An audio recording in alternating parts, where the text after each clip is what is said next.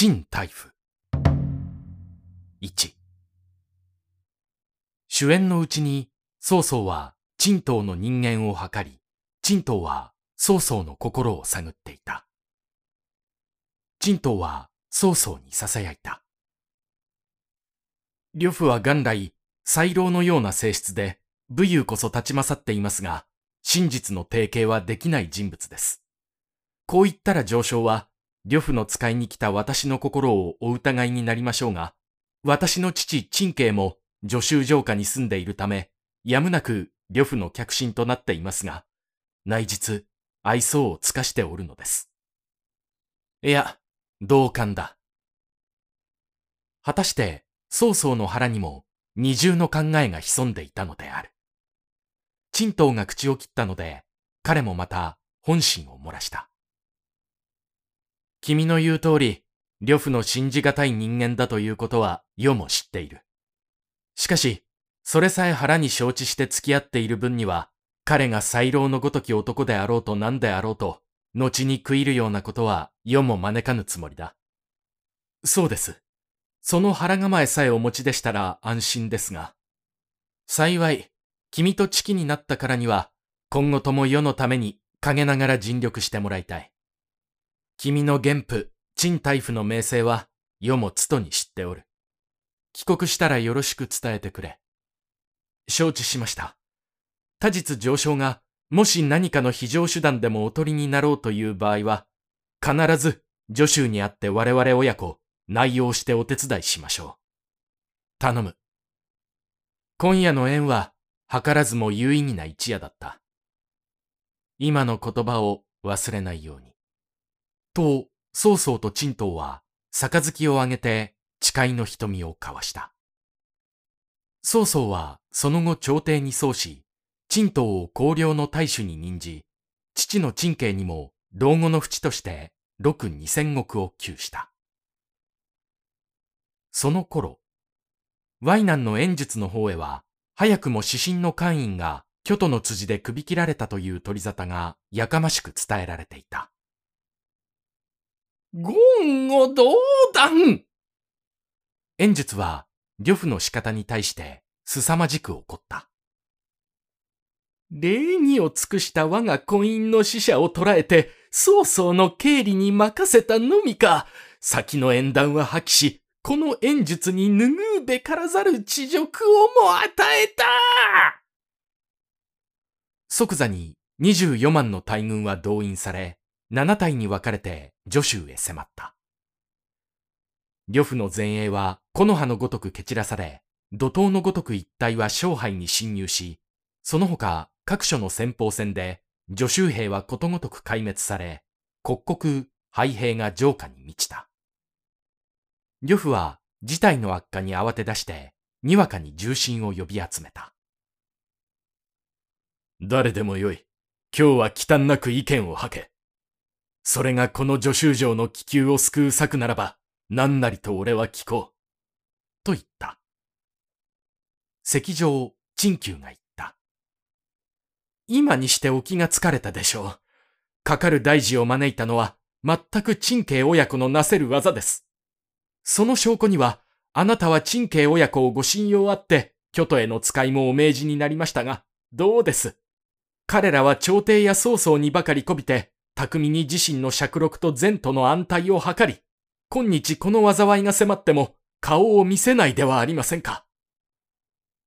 しかり、しかり、と、誰か手を打って、陳久の説を支持する者があった。陳久は、なお激語を続けて、ですから、当然な報酬として陳慶親子の首を切り、それをもって演術へ献じたら、演術も怒りを解いて兵を引くでしょう。悪因悪果。彼らに与えるものと徐州を救う方法は、それしかありません。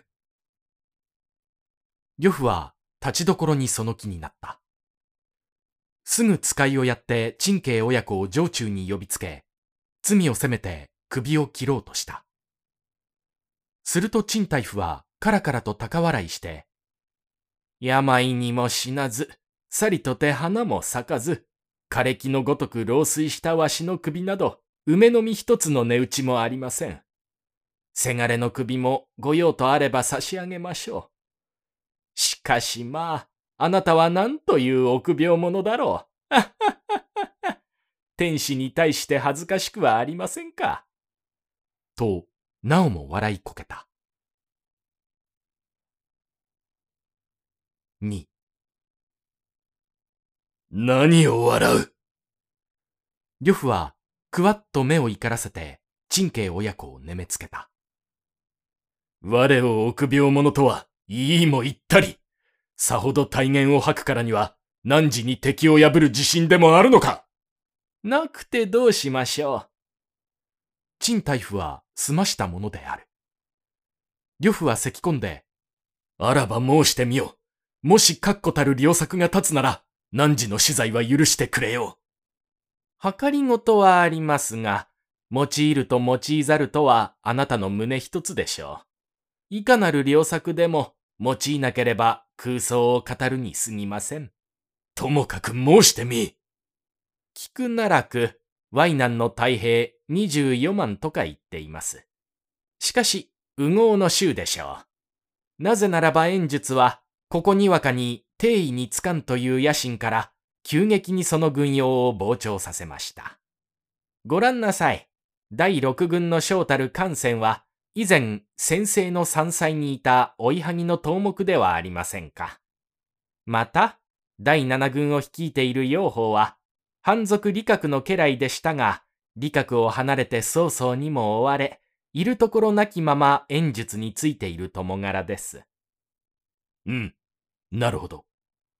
それらの人間の素性はあなたもよくご存知のはずですのに、何を理由に演術のせいを恐れますか。まず、理をもって彼らを抱き込み、内応の約を結ぶことです。そして、寄せ手をかく乱せしめ、使いを発して、こちらは劉玄徳と結託します。玄徳は怨霊高血の死、必ず今でもあなたの苦境は見捨てますまい。陳太夫の爽やかな弁に、呂布は酔えるがごとく聞き入っていたが、いや、俺は決して彼らを恐れてはいない。ただ大事をとって、諸臣の意見を聴してみたまでだ。と負け惜しみを言って、陳親子の罪はそのまま不問に付してしまった。その代わり、陳慶、陳東の二人は、謀略を施して敵のうちから内容を起こさせる手段を取るべし。と、任務の責めを負わされて、一時帰宅を許された。せがれ、危ないところだったな。父上も思い切ったことをおっしゃいましたな。今日ばかりはどうなることかとヒヤヒヤしておりましたよ。わしも観念したな。ところで、良いご思案があるんですか。いや、何もないよ。どうなさるので。明日は明日の風が吹こう。陳太夫は屋敷の寝所へ入ると、また老衰の病人に帰ってしまった。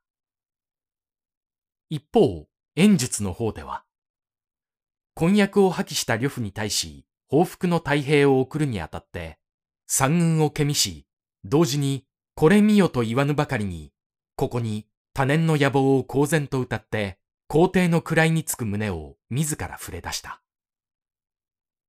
精進、玉を抱いて罪あり。例の孫作が預けておいた伝国の玉璽があったため、とうとうこんな大それた人間が出てしまったのである。昔、漢の高祖は、史上の一帝朝から身を起こし、よんひゃくねんの帝業を立てた。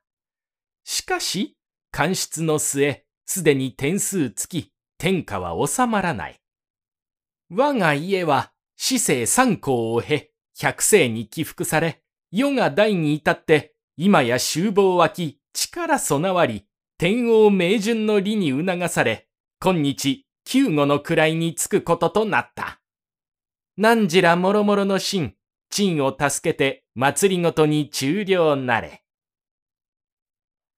彼は、すっかり帝王になりすましてから軍神に告げ、号を中止と立て、大正官府の姓を敷き、流邦の連に乗って南北の項を祭り、風刺の娘を皇后とし、後宮の美貴数百人には皆吉良近習を装わせ、嫡子を立てて東宮と戦勝した。三、慢心した坊王に対しては、命がけで正論を吐いて諌める進化もなかったが、ただ一人、主母の袁紹という者が折を伺っていった。由来、天道に背いて栄えたものはありません。昔周公は、公職から文王に及ぶまで、功を積み、徳を重ねましたが、なお天下の一部を持ち、院の中央にすら仕えていました。いかに後藤家が類代盛んでも、周の盛大には及ぶべくもありません。また、官室の末が衰微しても、中央のような悪逆もしておりません。袁術は、聞いているうちに、もう甚だしく顔色を損じて、皆まで言わせず、だからどうだというのかと、恐ろしい声を出した。ですから。袁紹は、震え上がって、後の言葉も出なくなった。黙れ、学者ぶって小賢しいやつだ。我に伝国の玉璽が授かったのは偶然ではない、いわゆる天道だ。もし、自分が帝位につかなければ、かえって天道に背く。貴様のごとき者は、書物の染みとともに、日向であくびでもしておればよろしい。下がれ。袁術は、臣下の中から二度とこんなことを言わせないために、以後、何者たりと我が帝業に対してあげつらいするやつは即座に断罪だぞ、と触れさせた。そこで彼は、すでに告発した大軍の後から、さらに徳軍、新英軍の二軍団を催して、自身、徐州攻略に赴いた。その出陣にあたって、遠州の志士、金将へ、兵糧の奉行にあたれ。と任命したところ、何のゆえか、金将がその命令にぐずぐず言ったという角で、彼はたちまち新鋭兵を向け、金将を絡めてくると、これ見よとばかり首をはねて、血祭りとした。徳軍、新鋭の二軍団が後ろに控えると、前線二十万の兵も、いよいよ合戦は本腰と気を引き締めた。七手に分かれた七将は、徐州へ向かって七つの道から攻め進み、ゆくゆく軍県の民家を焼き、田畑を荒らし、財をかすめていた。第一将軍長君は徐州王子へ。第二将軍京髄は昌廃寺へ。第三陳喜は義虎へ。第四来伯は牢屋へ。第五陳蘭の一軍は滑石へ。第六軍たる艦船は下肥へ。第七軍の楊法は春山へ。この陣容を見ては、事実呂布が震え上がったのもあながち無理ではない。呂布は、陳太夫がやがて内容の刑の効果を上げてくるのを心待ちにしていたが、陳親子はあれきり城へ顔も出さない。いかがしたのかと、自信をやって彼の指定を伺わせてみると、陳太夫はのどかな病室で、ポカンとひなたぼっこしながら、いかにも老いを養っているというのんきさであるという。短気な呂布。しかも今は、陳太夫の方策一つに頼み切っていた彼。なんで穏やかに住もう。すぐ飯取ってこいという怒鳴り方だ。先には彼の舌に惑わされて許したが、今度は顔を見た途端に、あの白髪首をぶち落としてくれねばならん。堀が駆け向かった後でも、呂布は一人ふんふんとつぶやきながら待ち構えていた。ちょうど黄昏時。陳太夫の屋敷では、門を閉じて、老婦の陳太夫を中心に、息子の陳東も加わって、家族たちは夕げの卓を囲んでいた。おや、なんだろう。門の壊れる音、やなり、召使いのわめき声。続いてそこへ、どかどかと、堀や武士など大勢、土足のまま入ってきた。四、いやおうもない。陳太夫親子は、その場から拉致されていった。待ち構えていた呂布は、親子が面前に引き据えられると、くわっとにらめつけ、この老いぼれ、よくも我をうまうまと欺いたな。今日こそは断罪だ。と、直ちに武士に命じて、その白髪首を撃ち落とせとたけった。陳太夫は相変わらずニヤニヤ手応えのない笑い方をしていたが、それでも少し身を動かして両手を上げ、ご短気ご短気と仰ぐように言った。呂布はなおさら烈火のごとくになって、電覚のうつばりも振動するかとばかり吠えた。おのれ、まだ我を揶揄するか。その側首の落ちかけているのも知らずに。またシャレ。落ちかけているとは、わしが首か、あなたのお首か。今、目に見せてやる。呂布が自身の剣へ手をかけると、陳太夫は天を仰ぐように。ああ、ご運の末か。一代の名将も、こう目が曇っては救われぬ。みすみすご自身の剣でご自身の首をはねようとなさるわ。何を、バカな。と言ったが、呂布も多少気味が悪くなった。その顔色の隙へ、陳太夫の絶法は鋭く切り込むように言った。確か先日も申し上げてあるはずです。いかなる良策もお持ちいなければ空想を語るに等しいと。この老いぼれの首を落としたら、誰かその良策を施して徐州の気球を救いましょうか。ですから、その剣をお抜きになれば、ご自身の命を自ら絶つも同じではございませんか。汝の詭弁は聞き合いた。一時逃れの上手を言って、屋敷に帰ればのんきに寝ておるというではないか。策を用いぬのは我ではなく、汝という古狸だ。ゆえにご短気じゃというのでござる。陳太夫ははや密かに策に着手しています。すなわち近日のうちに敵の第六軍の将艦船と某所で密会する手はずにまでなっておるので。あ、ほんとか。なんで虚言を吐きましょう。しからば、なんで指定の門を閉じてこの戦乱の中を安閑と過ごしているのか。真の策士はいたずらに動かずという言葉をご存じありませんか。公言をもって我を欺き、他国へ逃げんとする支度であろう。大将軍たる者が、精進のような邪推を回してはいけません。それがしの妻子眷属は、皆将軍の手の内にあります。それらのものを捨てて、この老人が身一つながらえて、いずこへ逃げ行きましょうや。では、直ちに艦船に行き合い、はじめにそなたが申した通り、我がために最善の計りごとを施す気か。どうだ。